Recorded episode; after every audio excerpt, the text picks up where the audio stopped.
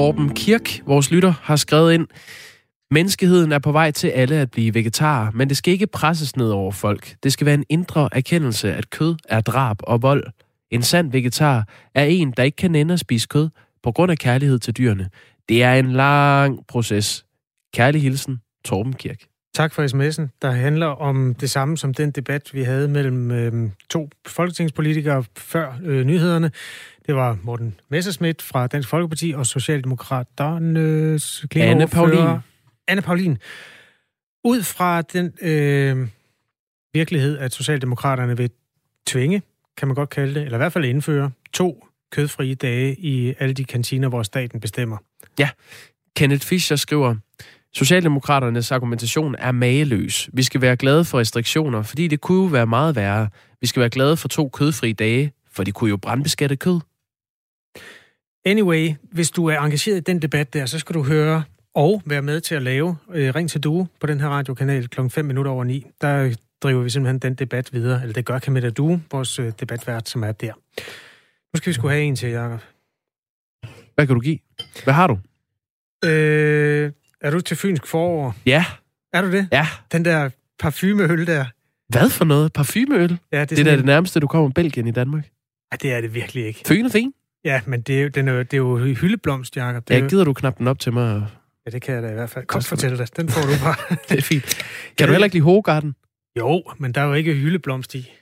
Hogarden det tror jeg er faktisk, jo, der er. Nej, der er koriander i, og nogle ah. forskellige andre fine ting. Nå. Jeg, jeg er på Erdinger. Erdinger har lavet sådan en alkoholfri her, som er... Um, altså, Reinheitsgebotet, det tyske, mm. det er jo... Øh, de frasiger sig jo øh, retten til det er jo en, gammel, en gang var det en lov. Det må de så ikke længere, fordi EU er kommet, så er der ikke noget, der er, som det plejer at være. Men de fleste øh, tyske bryggerier med respekt for sig selv har stadig det der Reinheitsgebot, at der må ikke komme gamle ris og majs og alt muligt fis i. Det er malt, og det er humle, og det er det. Ordnung muss sein. Ja. Skål. Skål. Øh, så sætter jeg altså lige øh, lidt øh, et soundtrack på til den. Mm. Bro, bro, brille, prøv at være stille. Tænk dig nu om, hvis og motorvejen kom. Så stor og beskidt. Ja. ja, okay. Det er, øh, det er øboerne på Samsø, der har fået en protestsang mod øh, Kattegat-forbindelsen. Altså, øh, det er noget af det, vi kommer til at vende her til morgen. Danmarks historiens absolut største og dyreste byggeprojekt. En ny Kattegat-forbindelse mellem Sjælland og Jylland, som skal mellemlande på Samsø, øh, hvis det går sådan. Det er man ikke tilfreds med. Det er noget, vi vender tilbage til klokken 20 minutter over syv. Skål. Skål.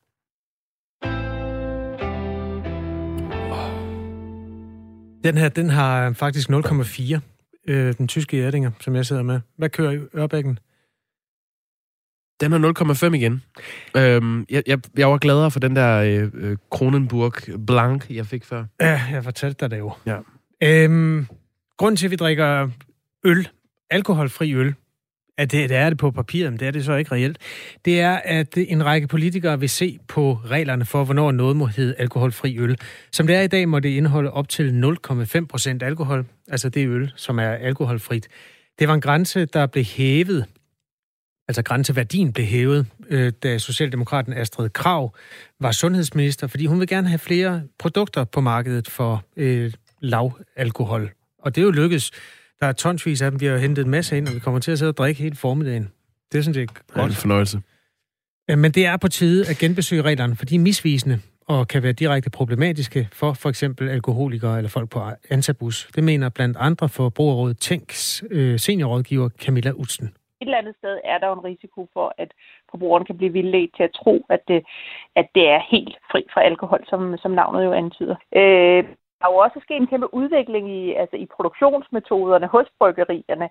De er blevet meget bedre til at producere dem her, og derfor tænker vi, at det mås- måske kunne være, være relevant at se på den her grænse igen, om der var basis for, for at sætte den ned. Og hvad kunne det for eksempel være for en ændring? Der er jo, der er jo netop både brugen af, af ordet alkoholfri, eller, eller at man, øh, at man gør det obligatorisk, så gør det meget mere tydeligt, øh, hvor meget der reelt er i så man ikke misforstår det. Men det kunne også være, at, øh, at den her bagatelgrænse blev sat ned. At for nogle år siden var den jo nede på 0,1 procent, og det er, jo, det er jo væsentligt lavere.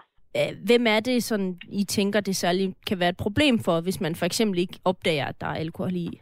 der hvor det virkelig kunne være et problem, det var folk, der, der var på, på antabus. Øh, der ville det også være et problem, hvis der var 0,1 procent øh, alkohol i. Men det, det er jo også den, den almindelige forbruger, som øh, slet ikke ønsker alkohol. Og vi har også fået forbrugerhenvendelser på det, at folk synes, det er lidt underligt, at der alligevel er øh, noget i. Godmorgen, Louis Ilum Honoré. Godmorgen. Kommunikationschef hos Bryggeriforeningen, der repræsenterer alt fra Albani, Carlsberg, Tuborg og så til de helt små bryggerier. Det er egentlig en skandale, jeg sidder og drikker en uden dansk øl nu, når vi skal tale med dig. Jakob, du har en dansk. Jeg har en øh, Ørbæk øh, Fynsk Fri. Med 0,5 procent alkohol, og det er jo det, der er det springende punkt. Hvorfor er det vigtigt for bryggerierne at må kalde det alkoholfrit, når der er 0,5 procent alkohol i? Ja, nu kan jeg jo høre, at der er jo mindst en i studiet, uden at nævne nogen navne, øh, som, som har noget forstand på øl. Tak skal du have. Øh, men jeg skal nok lade være at gøre det alt for teknisk, men, men øh, afhængig af hvilken brygmetode man, man anvender, øh, så, så øh, øh, ender man øh, ofte med øh, en, en, en lille bitte smule alkohol i. Det, det er, hvis man bruger en særlig gærstamme og, og gærer øllen op, i stedet for, som andre bryggerier gør, øh, trækker alkoholen ud efter øh, man har lavet en, en øl med øh, alkohol i. Mm. Øhm, og, og der vil vi jo være rigtig, rigtig kede af, hvis, øh, hvis øh, de bryggerier, som benytter øh, denne her øh, særlige produktionsmetode til at lave alkoholfri men ikke, ikke kan gøre det længere, øh, hvis, hvis ikke de må, må, må, må sælge øh, øl øh, med, med, med den her øh, bagatelgrænse på, på en halv procent. Louis Ilum Honoré, altså kommunikationschef hos Bryggeriforeningen. Øhm, jeg har lige siddet og drukket en Royal 0,0 pilsner. Når den hedder det, så går jeg ud fra, at der er 0,0 i. Tror du, jeg kan forudsætte det? Det tror jeg roligt, ja. du kan, ja. Den fejler ikke en skid. Den smagte rigtig godt. Øhm, hvorfor er det, at man ikke bare laver dem alle sammen som 0,0? Du skal lige forklare det en gang til. Undskyld, hvis jeg ikke hørte ordentligt efter. Men jeg, jeg kan Jamen, simpelthen ikke forstå det. Det er helt i orden. Jamen altså, øh, vi, vi, altså hvis jeg skal melde sådan lidt grotesk op, jamen øh, hvis du godt kan lide øh, øh, porter, så kan man jo også sige, hvorfor, hvorfor laver vi ikke bare porter? Fordi du kan godt lide porter. Øh, men der er nogen, der godt kan lide brown ale, og nogen kan godt lide IPA. det er simpelthen noget andet. Øh, ja, jeg ved det godt. Det er lidt grotesk malet op, det ved jeg godt. Men, men, men der er jo nogen, der foretrækker øh, de øl, som er lavet på den anden måde. Der er masser af vores, øh, vores medlemmer, som, som, som øh, øh, brygger øllen op med, med, med en særlig gær, som ikke producerer så meget, øh, så meget alkohol. Øh, og og, og, og det er de, den type øl, de gerne vil være kendt for, og som øh, de øh, har øh, heldigvis mange kunder, der, der foretrækker. Så det, vi synes jo, der skal være mulighed for at vælge. Men hvorfor øh, skal den hedde alkoholfri, når den ikke er alkoholfri? Jamen, øh, det er jo fordi, at myndighederne har valgt at sige, at øh, der må gerne være sådan en bagatelgrænse, ligesom der er øh, når noget er, er fedtfrit, jamen så må der være øh, op til 0,5% fedt i. Når noget er sukkerfrit, må markedsføres som sukkerfrit, jamen så må der godt være en lille rest sukker i på op til 0,5%. Og det er så det, man har valgt fra myndighederne at, at, at indføre på, øh, på alkohol øh, også. Men det synes, synes du... egentlig er, er meget fornuftigt. Ja, okay, så sagde du det selv. Det synes jeg egentlig er meget fornuftigt, men det har jo faktisk øh, konsekvenser. Det kan påvirke folk, der er på antabus, hvis de drikker det, ja. eller man kan nemmere ryge tilbage, hvis man er alkoholiker, eller hvis man er på penicillin osv. Hvorfor ikke bare øh, stå ved, at, at der er alkohol i, og så lad være med at kalde den alkoholfri? Jo, men hvis man, hvis man har øh, et, et, et problem øh, med, med alkohol, øh, jamen, så kan man jo tydeligt læse på etiketten, øh, øh, om, om der er 0,0 i. Øh, øh, om der er 0,4, som der er i den der fynsk forhold, eller der er 0,5. Så det er jo sådan set bare at dreje på flasken, og så lige se, okay, jeg er på antabus, jeg kan ikke tåle alkohol. Øh, hvis ikke man synes, at man vil holde sig helt væk fra, fra øl, jamen øh, så kan man lige dreje på, på flasken eller dåsen og se, øh, om, om der skulle være en lille smule alkohol i, og så holde sig væk fra det. Øh, det står ikke med ret stort. Okay, nu er den også tysk, den her. Den kan vi ikke uh, give dig skylden for, Louis. Jeg står med en uh, Braunstein, let nordisk brew, Ja, skal man altså øh, man skal have brillen på, hvis man skal se, at der er 0,5 i. Ja, men det står der, og det er klart, at altså, hvis, hvis der er nogen, som har nogle konkrete eksempler på øh, nogle af vores medlemmers produkter, hvor det ikke står tydeligt, jamen, altså, så skal vi nok tage en snak med dem om det, fordi det skal selvfølgelig være sådan, at hvis man køber et produkt, så skal man vide, hvad det er, og hvad, hvad der er i, øh, og, og hvis det ikke det fremgår tydeligt, jamen, så skal vi nok komme efter dem. Det var øh, daværende sundhedsminister Astrid Krav, der ændrede reglerne. Før måtte der være 0,1 procent alkohol i en alkoholfri øl, og det var den grænse, der blev femdoblet der, eller grænseværdien blev i hvert fald. Øh, allerede dengang var Dansk Folkeparti imod ideen om, at man stadig kunne kalde det alkoholfrit, når procenten var oppe på 0,5, og nu vil Dansk Folkeparti have ændret reglerne, siger sundhedsordfører Liselotte Blikst. Det er en forkert varebetegnelse, når man kalder det alkoholfrit, når der er alkohol i. Øh, og så er der måske nogen, der mener, at det ikke betyder noget, men hvis vi tager en, der er øh, tidligere alkoholiker, eller alkoholiker, som man stadigvæk kaldes, selvom man er fri for det, jamen så kan der altså være nok alkohol i til, at man ryger direkte tilbage. Øh, så derfor så, øh, så, så mener vi, at man bør kalde det noget andet. Nu er det kommet på markedet, og der er 100, jeg ved ikke hvor mange, alkoholfri øl efterhånden. Så øh, jeg, jeg tror, tiden er moden til, at man i hvert fald kan sige, øh, at ved at ændre et navn, så vil det nok stadigvæk beholde de markedsandele og, og de brugere, der har det. Hvad skulle det ændres til, det navn, hvis det ikke skulle hedde alkoholfri? Øh, jeg kunne godt tænke mig, at man, man øh, lavede en konkurrence måske og, øh, fra de bryggerier, der var, for at finde ud af blandt brugerne, hvad, øh, hvad vil I have det her, der kaldes, øh, der gør jeg interesseret i at drikke det. Det, øh, det synes jeg kunne være en sjov og måske også en oplysende måde at gøre det på. Louis Ilum Honoré, kommunikationschef hos Bryggeriforeningen. Hvorfor er det så vigtigt for jer at holde fast i navnet alkoholfri, når den ikke er fri for alkohol?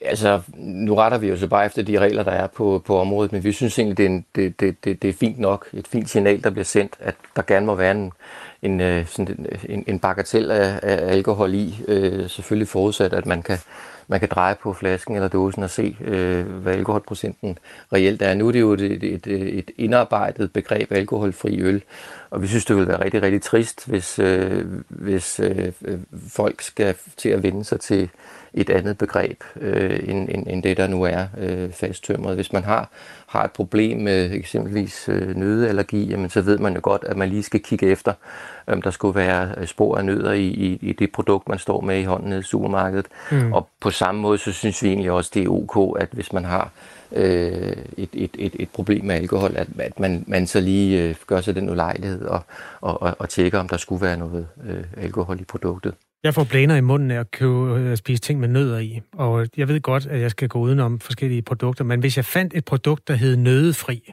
så ville jeg tage for givet, at der ikke var 0,5% nødder i, for eksempel. Forstår du, øh, hvad det er for ja, selvfølgelig en gør jeg det. Selvfølgelig, ja, absolut. Og, og jeg, jeg blev da også overrasket i sin tid, da jeg fandt ud af, at, at, at køber jeg et produkt, hvor der står fedtfri, så er det ikke fri for fedt, fordi der må gerne være, øh, der er en bagatelgrænse. Så alle andre gør det, det også, og så må I også godt gøre det? Eller hvordan skal jeg forstå det? Jamen, jeg synes egentlig, det er fornuftigt nok, at, at, at, at der er en bagatelgrænse, når, når øh, det kan være svært i, i produktionen øh, og, og være helt sikker på, at der ikke er en rest øh, i. Og, og, og, og så vil jeg også bare tilføje, at altså, øh, alkohol er jo naturligt i, i, øh, i sukkerholdige produkter. Øh, der er jo sukkerstoffer i, i øl, og hvis man tager en juice ud af køleskabet, man har åbnet den for 4-5 dage siden, jamen så vil der have dannet sig alkohol i den også, øh, og, og, og det kan også godt være... Det er jo lige meget, det er jo ikke derfor, altså det er jo ikke juiceproducenten, vi snakker om nu. Vi, vi taler om, at I sælger et produkt, hvor der står alkoholfri på, og det kan godt lade sig gøre at lave alkoholfri produkter. Det er derfor, der findes en 0,0, som den jeg lige har drukket.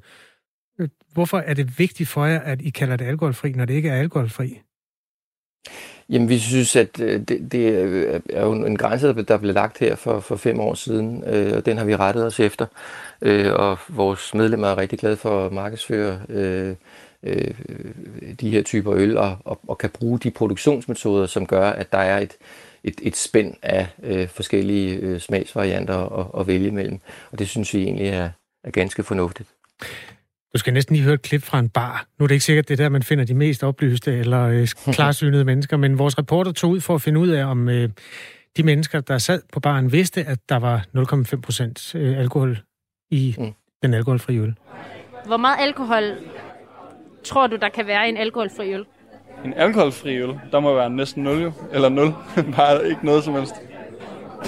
Jamen, der skulle gerne være ingenting. 0 procent. Der skulle i hvert fald gør det ikke? Jo, men prøv at læse længere ned. Nå for søren. Ja, Nå for søren. Louis Ilum Honoré, nu sidder vi og kigger på en øh, Braunstein her, hvor der er øh, med en skrifttype, som er cirka 1 mm høj, står der 0,5 procent alkohol. Kan du måske, hvis I ikke har lyst til at ændre navnet, kan du så gøre noget for, at det står lidt mere tydeligt, at der rent faktisk er alkohol i en alkoholfri øl?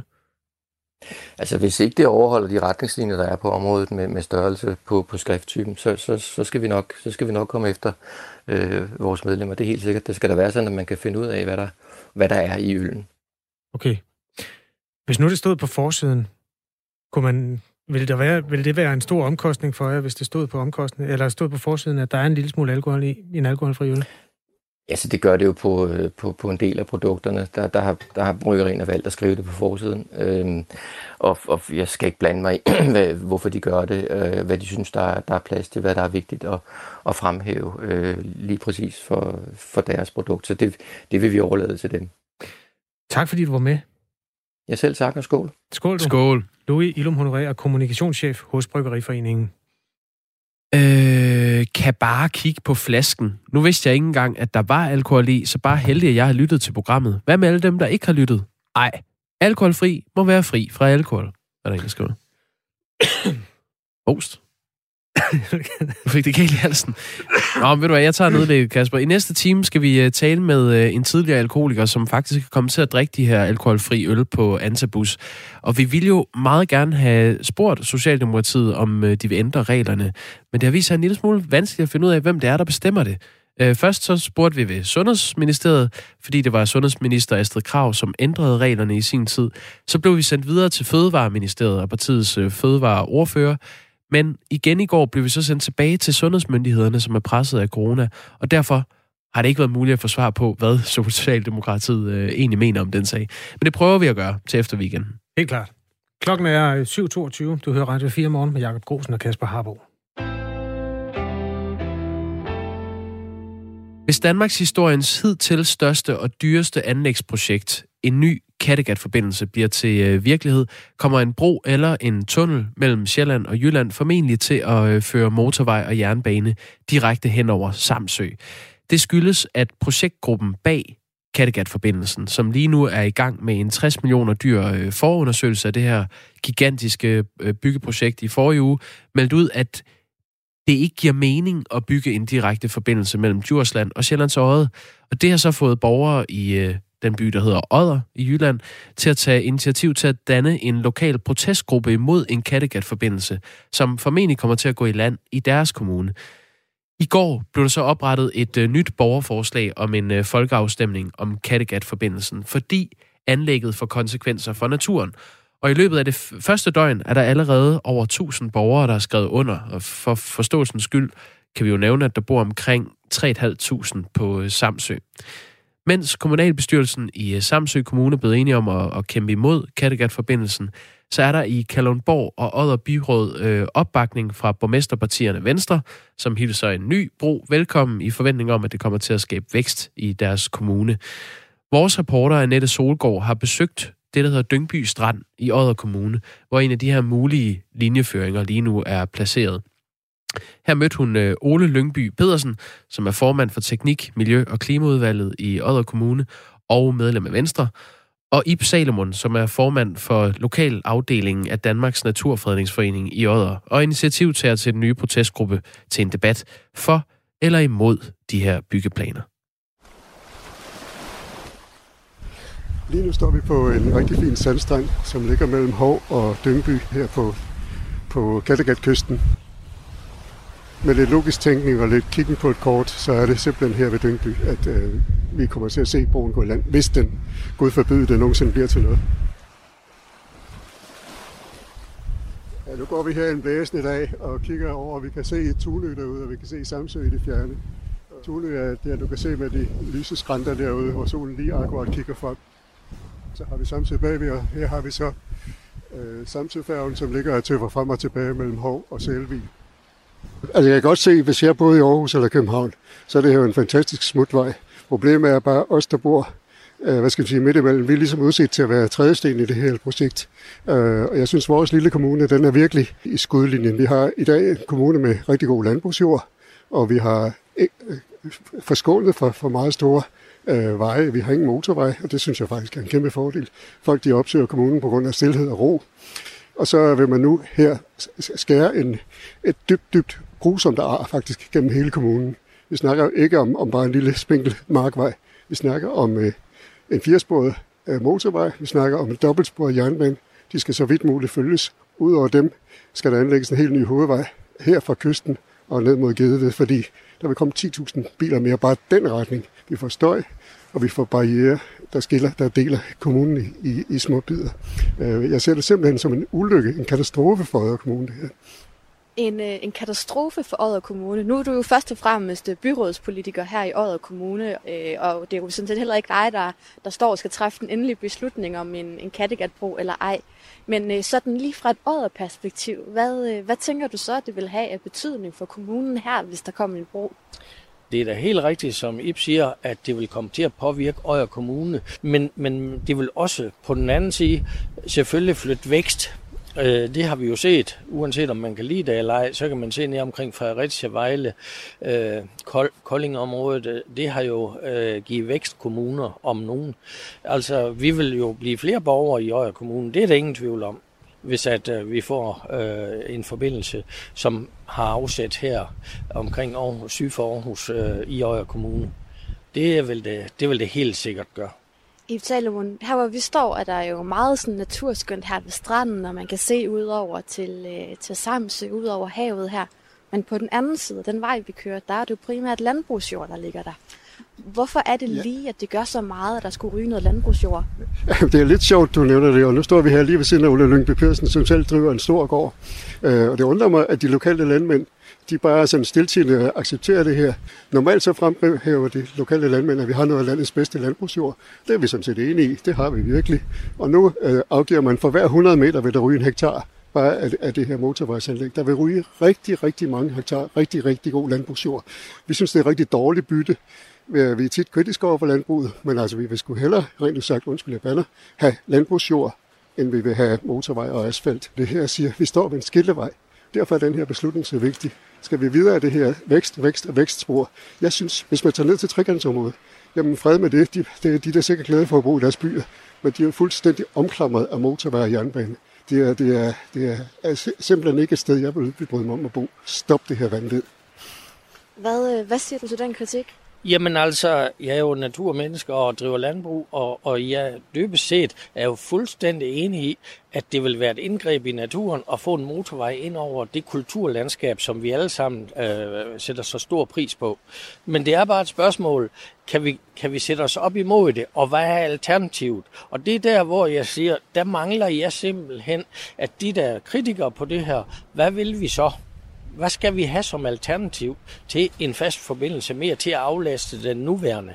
Og det mangler jeg simpelthen nogle konkrete, øh, klare hjerner på. Hvad er det, vi kan gøre som alternativ til det her. Og der må ikke være nogen, der er i tvivl om, at jeg elsker det kulturlandskab, vi har i Øjer Kommune. Men jeg er også sikker på, at det bliver et vækstbarometer. Også med industri og borgere, der ønsker at komme til at bo her. Jeg tror ikke, at man har fået Silkeborg motorvejen igennem Silkeborg. Det tror jeg da faktisk ikke, at de har fået mindre antal tilflyttere af borgere.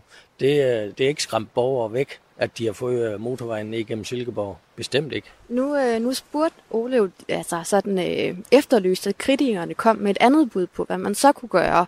Fordi hvis man skal tænke ud i fremtiden, og man skal udvikle på den infrastruktur, der er i landet, har du så et bud på, hvad kan man gøre, hvis det ikke er en Kattegat-forbindelse? Ja, drop den. Den koster, vi, det mindste, mindste budet ligger lige nu omkring 116 milliarder kroner. Omkring fire gange mere end Storebæltsforbindelsen. Og så skal man sige, hvad får vi for de penge? Altså, det er rigtig, rigtig mange penge at smide en bro. Og øh, altså, faktisk kan du fint komme til København i dag. Det her det er en jagt på sekunder, en jagt på minutter. Nyd tiden. Slap af, sæt dig i toget og læs en bog, eller forbered det møde, du skal til. Forleden sagde vores borgmester, at rejse er at leve. Øh, men det var ikke det, han mente. Han mente, øh, at han ville være i A, og så vil helst være i B hurtigst muligt. Hos Andersen mente noget helt andet. Han mente, at man skulle nyde rejsen undervejs. Det, det er et projekt, som er opfundet af entreprenørbranchen og nogle øh, rådgivende ingeniører, som kan se masser af job i det her. Og så er der nogle borgmestre og, og udvalgsformænd rundt omkring, som her i Odder Kommune, som ser et eller andet vækstmirakel. Det er ikke det, jeg som borger ønsker. Jeg ønsker ikke, jeg ønsker ikke Odder Kommune omdannet til øh, en, en industripark eller en frakørsel 46 på en eller anden motorvej. Det var vores øh, reporter Annette Solgaard, der havde talt med Ib Salomon, som er initiativtager til den her nye protestgruppe i Odder, og så Ole Lyngby Pedersen, formand for Teknik, Miljø og Klimaudvalget i samme kommune, og medlem af Venstre. Du er da blevet lidt snottet, kære ven. Akut? Jeg ved ikke, hvad der er, der foregår. Vi sidder og drikker alkoholfri øl. Det, kunne du have en allergi der? Mm, nej, så skulle det være nyligt opstået. Ja, det kan... Nå. Vi vender i virkeligheden både tilbage til øh, alkoholfri øl og diskussionen om, hvorvidt de egentlig er det. Og vi vender også tilbage til protesten mod den her Kattegat-bro. På den anden side af nyhederne med Dagmar i Østergaard. Klokken er halv otte. Jeg går ud og pusser næs. Tak.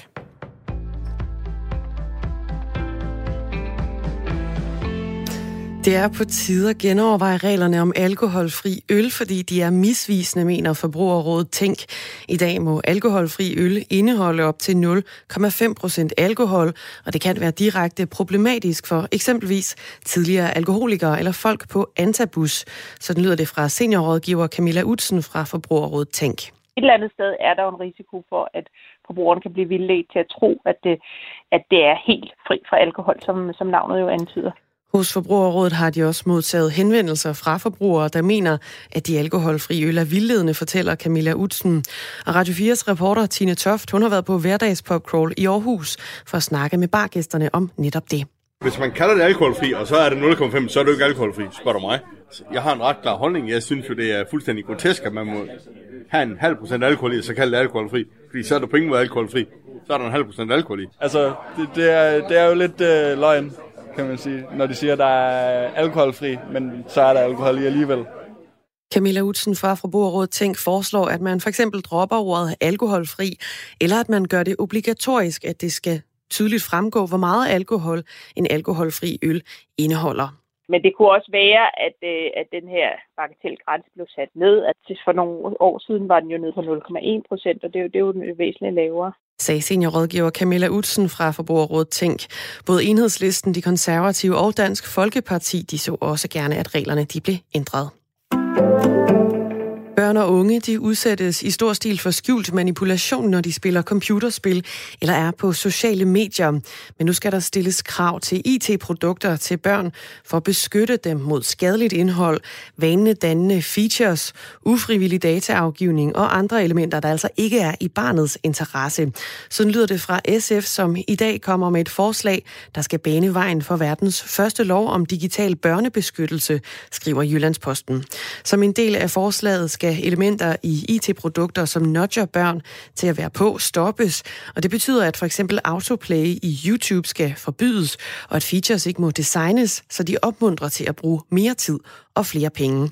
Forslaget det støttes af Børns Vilkår, hvor direktør Rasmus Kjeldahl ønsker en regulering af platforme, som fanger børn i en form for afhængighed. Han nævner Snapstreak som et eksempel på noget, der ødelægger børns nattesøvn og gør dem stressede. Det er på tide med en statsregulering, fordi spiludviklerne er så udspekuleret, og de negative konsekvenser er åbenbare, siger han til Jyllandsposten. Borgere i Odder har taget initiativ til at danne en lokal protestgruppe mod en Kattegat-forbindelse, der formentlig kommer til at gå i land i deres kommune. I forrige uge der blev det nemlig meldt ud, at det ikke giver mening at lave broforbindelsen mellem Djursland og Sjællands Odde. Ib Salomon, der er formand for Lokalforeningen af Danmarks Naturfredningsforening i Odder og initiativtager til den nye protestgruppe, kalder det en katastrofe. Vi får støj, og vi får barriere, der deler kommunen i, i små bidder. Øh, jeg ser det simpelthen som en ulykke, en katastrofe for Odder Kommune. Stop det her vanvid. I forgårs blev der oprettet et nyt borgerforslag om en folkeafstemning om Kattegat-forbindelsen, fordi anlægget får konsekvenser for naturen, og allerede nu er der over 2.100 borgere, der har skrevet under. Vi stod op til en dag, der er overskyet med regn, og i løbet af morgenen så kommer det til Vendsyssel og Nordøstjylland, og over middag, der rammer det også Bornholm. Temperaturerne de lander mellem 10 og 14 grader, og vinden den bliver lidt til frisk.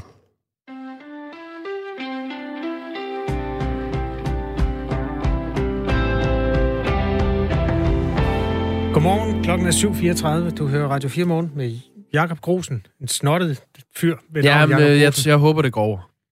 Har, har du, er du blevet, ikke for det, men altså, er du en blevet testet for nylig? Øh, jeg er blevet testet for antistoffer, og dem havde jeg ikke. Nej, det havde du tydeligvis ikke. øh, nej, jeg, det tror jeg ikke, du skal regne med, at, at jeg har corona. Din Kone blev testet, ikke? Jo, og hun har fået negativt svar. Okay. Nå, men hende skal du hurtigt få smittet. På første prøve. Ja, lige præcis. Nå, øhm, nok om det. Det håber vi går over. Det skal ikke øh, overskygge noget som helst. Øhm, skal vi tage nogle sms'er, Kasper? Ja, jeg kunne godt tænke mig lige at tage et par stykker, der relaterer sig til den bro, som i nogle fremtidsscenarier skal forbinde Sjælland og Jylland med en mellemlanding på Samsø. Den får folk op i det røde felt. Lad os sige det sådan. Helle skriver, mm. må jeg tage den? Ja øh, som vi har måttet erkende. Menneskets umættelige grådighed kender ingen grænser. At skam ødelægge vores lands heldighed af vidunderlige smukke, men stærkt begrænsede naturområder, vi er tilbage her for halvanden times besparelse, er lige med uerstattelige naturværdier, der ødelægges for evigt, skriver Helle. Ja, Tommy skriver, det er sådan lidt øh, rundt om emnet, men han skriver, jeg flyttede fra Silkeborg på grund af motorvejen. Byen er ødelagt. Med venlig hilsen, Tommy. Vi kommer til at tale mere om lige præcis den bro og og det fremtidsscenarie, der hedder Kattegatbroen, ja. om ikke ret lang tid. Jeg ved ikke, om vi lige skal mellemlande på Amazon, som fyldte meget i radioen i går. Kommer her. Der er ingen tvivl om, der kommer til at dø webshops i det her. Der kommer også til at dø fysiske butikker, når det er sådan, de rykker ind for alvor. Øh, om det bliver et blodbad, det ved jeg ikke, men der er nogen, der kommer til at dø. Det, det er helt sikkert. I går satte vi her i Radio 4 Morgen fokus på online-platformen megavirksomheden Amazon, tidligere kendt som en boghandel af samme navn, nu et firma, hvor du kan bestille alting. Og øh, ja, det du hørte her, var den administrerende direktør for elektronik-webshoppen ProShop, som hedder Ivan Jæger Christiansen, der gav sit bud på, hvad Amazon vil gøre ved det danske erhvervsliv, når ellers Amazon kommer. Og det var ikke længe, fordi Amazon har lige lanceret en platform i Sverige, som jo betyder, at Amazon for første gang er trådt ind på skandinavisk grund og har fået lager her. Det får det danske erhvervsliv til at kigge nervøst over Øresund. Og den administrerende direktør for virksomheden Index Retail, der står bag kæderne Bo og ID og Lejekæden, Marianne Lyngby Pedersen, beskrev det meget billedligt sådan her. Jeg er bekymret, og jeg tror, jeg har det sådan ligesom i gamle dage, hvor romerne var på vej til at indtage hele verden. Altså, man har kunne se, at de vandrede op igennem Europa på samme måde med Amazon, og nu er de i Sverige. Men altså, er det her noget, man skal handle på fra dansk side, inden Amazon kommer bullerne? Det har vi øh, spurgt de to største politiske partier her til lands om. Og hvis det står til Venstre og erhvervsordfører Torsten Schack, så øh, må de danske virksomheder bare kridte skoene og forberede sig på, at her kommer altså en øh, rimelig stor udfordring. Jeg er ganske godt klar over, at der er mange, der er, er bekymret. Men, men jeg er jo ikke bekymret over, at vi får mere konkurrence på det danske marked. Øh, tværtimod. Øh, når man kigger på de danske priser og sammenligner med andre lande, så er der faktisk på en lang række øh, produktkategorier, hvor, øh, hvor danske forbrugere betaler højere priser end andre steder. En skarpere konkurrence er faktisk en løsning på, på en af de udfordringer. Det er klart, at det kommer til at udfordre nogle øh, andre, hvis forretningsmodel kan blive, øh, kan blive presset. Men altså, øh, det er det, der driver, øh, det er det, der driver vores økonomi. Jeg tror, øh, i Korsbæk, der var der også nogen, der var rigtig trætte af, at der kom en driftig handelsmand fra Jylland og etablerede sig øh, op mod damernes magasin. Men øh, sådan er det nu øh, heldigvis en gang, at øh, udvikling og, og nytænkning, det er det, der øh, udvikler markedet og sikrer den bedste konkurrence til gavn for forbrugerne. Ja, så vidt en uh, øh, Matador-reference fra Venstres erhvervsordfører Thorsten Schack Pedersen. Hos uh, Socialdemokratiet er det heller ikke sådan, at man ikke vil byde Amazon pænt velkommen i Danmark. Men erhvervsordfører Orla Hav har nogle betænkeligheder ved, at så stor en virksomhed en dag kommer til at gå ind i Danmark? Jamen det, der kan bekymre, det er jo lidt, øh, betaler Amazon øh, samme skat øh, som, øh, som en, øh, et, et øh, supermarked, et traditionelt supermarked eller stormagasin øh, i Danmark, øh, har vi så ens vilkår behandlet fra øh, for i, i vores øh, samfund. Det, det tror jeg da nok, vi har en, nogle diskussioner til gode øh, med os med hinanden om. Vi kan jo se, at de fem store, øh, de jo i høj grad har ændret mediemarkedet. Nu, nu banker det på i forhold til hans øh, øh, erhvervene. Og, og der, der bliver vi altså nødt til at tænke os om, for at være med til at sikre, at der er færre konkurrence. Øh, og jeg synes, at vi skal benytte den chance, som øh, det nu giver, at øh, de er rykket ind i Sverige, eller på vej ind i Sverige. Øh, det giver os en mulighed for at øh, jagte, hvad der sker, og drøfte med, med de svenske myndigheder, øh, hvilke huller de opdager i forhold til den der færre konkurrence. Så lyder det fra Orla Hav, erhvervsordfører hos Socialdemokratiet. Og selvom Amazon altså ikke er kommet på banen med en dansk platform endnu, så forventer det danske erhvervsliv ikke, at der kommer til at gå så lang tid. Så sent som i september meldte Amazon ud, at de søger en markedschef, som kan stå for udbredelse til resten af Norden, herunder Danmark. Det går godt for Amazon. Der kom et, har ja det er pinligt, men jeg kan ikke huske, hvor meget det var. Øh, overskuddet er i hvert fald blevet gjort op på kvartalsbasis. Det går super. Det er jo ikke nogen nyhed i en øh, virkelighed, hvor vi ikke kan bevæge os ret meget rundt selv. Nogen, der kan noget med nethandel, de skal nok øh, klare sig. Øhm, det er sjovt at gå ind i Google, og så bare, jeg tænkte, jeg lige måske kunne finde den der, den aktuelle. Jeg skrev overskud Amazon i Google søgefeltet. Ja. Så kom der 20 forskellige artikler om, hvor, hvor fremragende det går. Sidste år havde øh, Amazon et overskud på 24 milliarder kroner. Det er jo også en slat. det er også en slags penge. Jeff øh, Bezos, verdens rigeste mand, er jo øh, iværksætteren bag. Mm. Regnskabet sendte med den lejlighed Amazons værdi op over 1000 milliarder. Det er mange penge. Det er en billion, ikke? Jeg kan ikke engang huske det. Det er godt for dem. Skidt for dem, der øh, har damernes magasin. I stedet for at være så sure, så må der være mange danske virksomheder, der ser frem til at kunne øh, sælge ting til danskerne gennem Amazon. Jeg kommer ikke til at savne de sure kassepersonale, der er tvunget i praktik fra kommunens side, er der en, der skriver. Ja, det er et synspunkt. Klokken er 7.41. Og et glædeligt. Ja. En bro over Kattegat kan blive Danmarks historiens største og dyreste byggeprojekt. Hvis det bliver til virkelighed, så kommer den formentlig til at føre motorvej og jernbane direkte hen over Kattegatøen Samsø.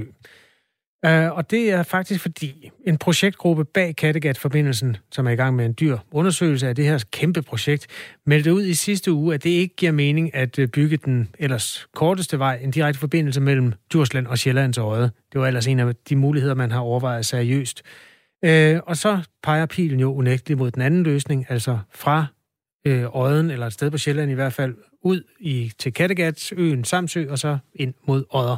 Øh, det kan også være fra Kalumborg, som pt. er den mest populære rute. Øh, I Odder Kommune, der sidder borgmesteren og hilser ideen om en ny bro velkommen. Øh, men samtidig er alle medlemmerne af kommunalbestyrelsen i Samsø Kommune blevet enige om at kæmpe med næb og klør for at undgå, at øen engang ude i fremtiden bliver landfast med en firesporet motorvej og en jernbane. Altså man tager øh, imod ideen med glæde på fastlandet, og med det stik modsatte på Samsø. Her er der allerede 700 medlemmer i den forening, der hedder Stop Motorvej over Samsø. Ja, øh, vores lytter Frank Saxer stempler faktisk ind på den der. Han skriver, husk vedrørende Kattegat-forbindelsen, at det ikke kun er naturen omkring året, der rammes, men i lige så høj grad Samsø og Røsnes, som er en del af naturkanonen. Det findes både på Samsø og Røsnes øh, foreninger imod forbindelsen. Valget står mellem det, vi alle vil have, dejlig natur, eller det få vil have, en bro. Skal man absolut lave en forbindelse, så lav en tunnelløsning. Det er dyrere, men intet andet giver mening. Skål og god dag. Skål. Vores reporter Annette Solgaard har været øh, ude øh, i virkeligheden, hvor øh, samsingerne har fået spørgsmålet, hvad siger du til ideen om en Kattegat-forbindelse, der går hen over din ø? Nu, er, nu sidder jeg i bilen på vej til Hov, hvor jeg skal øh, have færgen til, til Samsø. Overfarten mellem Hov og Selvi tager lige omkring en time. Og på Samsø er det sådan, at øh, modsat i, i Odder, hvor vi altså talte med en, øh, en kommunalpolitiker, der er tilhænger af forbindelsen, der står det lidt anderledes til på Samsø. Der er der et enig kommunalbestyrelse, som er imod forbindelsen.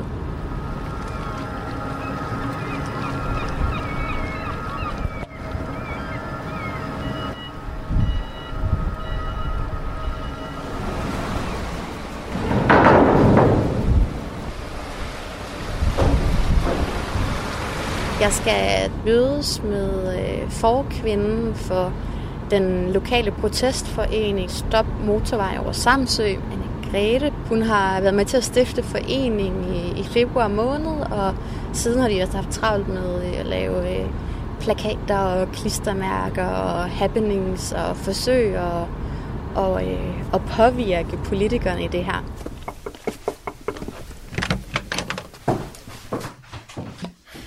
Vil du øh, lige starte med at præsentere dig selv? Ja, mit navn er Anne-Grethe Olsen, og jeg bor på Samsø og er i den her kapacitet formand for øh, foreningen øh, Stop Motorvej over Samsø. Og øh, lige nu sidder vi i, i dit hjem. Ja, det gør vi. Jeg I bor Koldby. I, jeg bor i Koldby, ja. Øh, og det er, som du kan se på det her kort, Koldby ligger, og nu kan jeg se engang, hvor vi er henne. Koldby ligger der, i den trekant der. Så de, af de mulige motorveje, så er der altså en motor, mulig motorvej syd for Koldby, en mulig mod, motorvej øst for og vest for. Så vi vil få en motorvej i baghaven lige meget, hvor den faktisk kommer. Jeg har boet her i 10 år, og vi har haft vores hus her øh, siden 96, tror jeg det er. Så det er altså noget med en 24 år, vi har, vi er kommet her på Samsø. Øh, jeg kommer fra København, øh, fra Goddersgade, så det er midt i København. Så jeg ved alt om, hvad forfærdeligt det er med støj. Hvorfor flyttede I til Samsø? For at komme væk fra støjen blandt andet. Der er, der er stille, man kan høre fuglene, man kan, man kan bare gå ud, og så, så kan man høre vind og fugle og dyr. Og vi har grønbrogede tusser i det her område. Og dem har vi så kunne høre snakke sammen nede ved, ved gadekæret, og hvad de nu ellers laver der i paringssæsonen. Ja, og så altså, har jeg jo dejligt mørkt også om, om natten. Hvad vil det have betydning for Samsø, hvis øh, Kattegat-forbindelsen bliver til noget? Jeg tror, jeg tror simpelthen bare, at øh, vi, vil, vi vil miste vores sjæl. Når der kommer en motorvej, så bliver vi til en bropille og ikke andet. Og det vil sige, at så, så tømmer man Samsø for liv.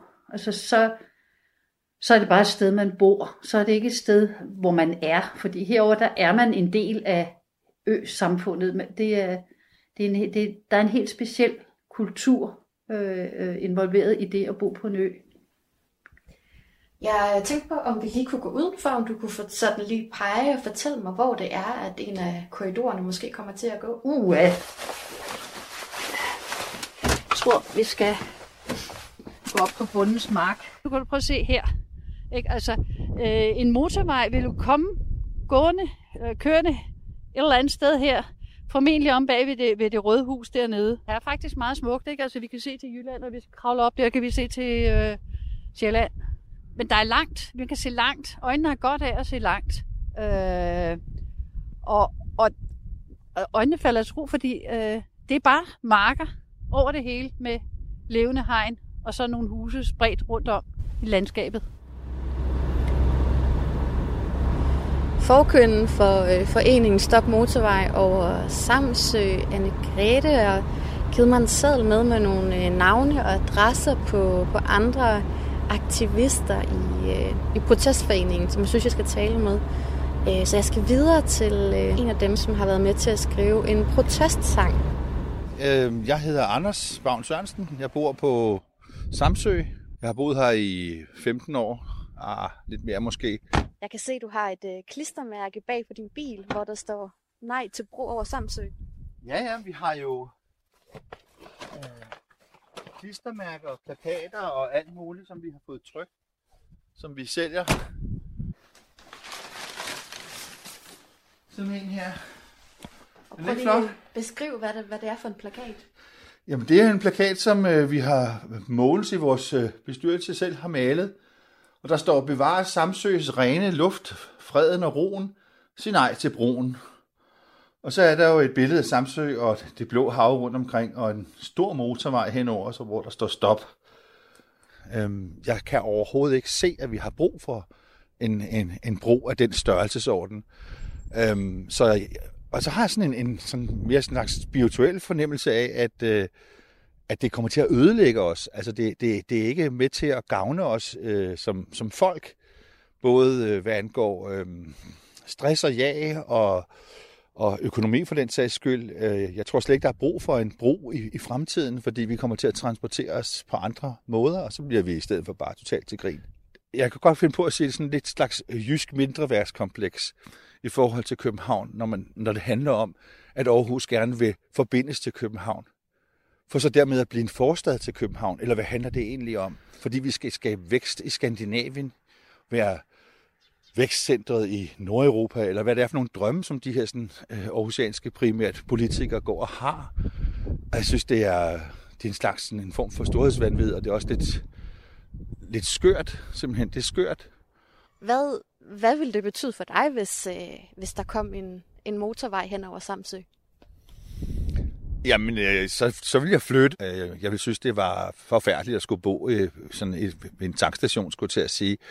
Øhm, eller et transportcenter, eller hvad der nu kan komme til at ligge her ved afkørslen.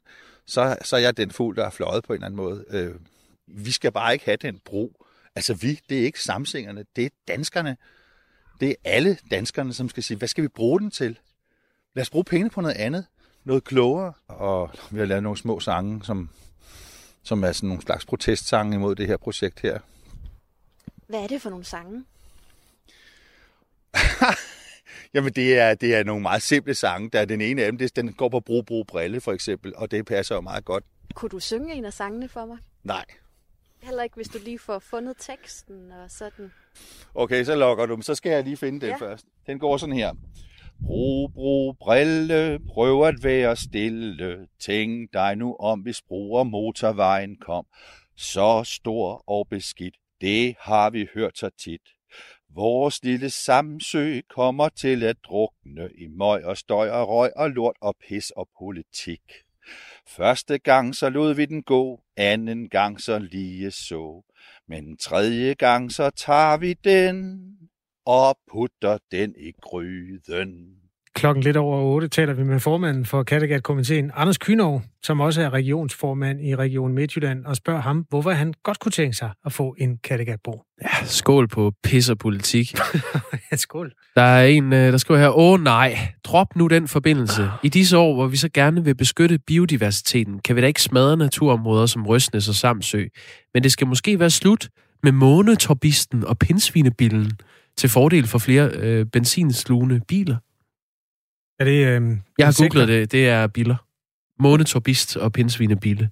Nå, ja, dem skal vi da for himlens skyld passe på. Ja, det må vi da ikke undvære. Okay, øh, det var i første omgang, øh, hvad vi havde om Kattegatbroen, som vi altså vender tilbage til. Vi sidder og drikker alkoholfri øl. Det er en anden historie, som er i gang, som vi også vender tilbage til. Og så er der et tredje fænomen, der binder hele vores øh, samfund sammen på godt og ondt i øjeblikket. og Det er det, vi skal vende os mod nu.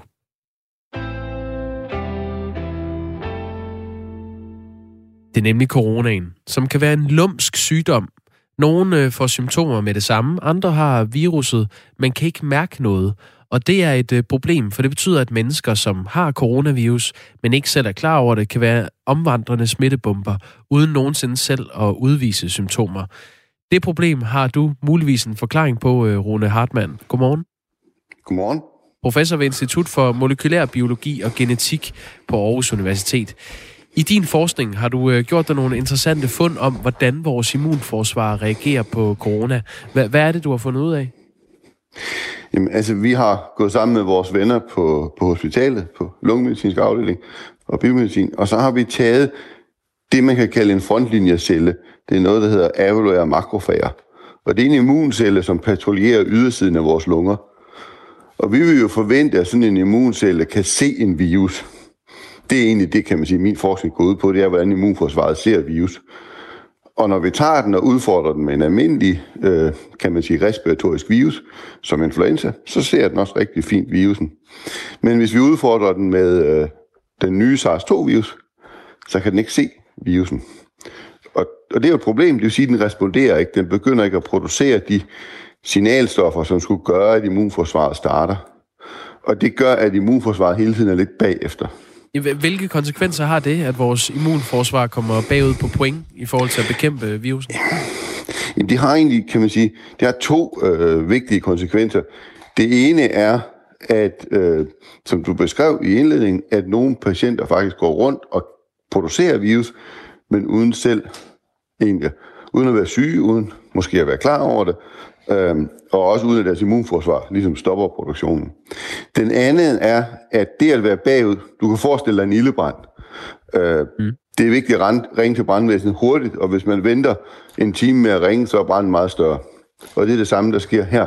Når immunforsvar, for det skal det nok, når immunforsvaret så senere opdager virusen, så er der meget mere virus i vores lunger, og derfor bliver den reaktion også meget voldsommere.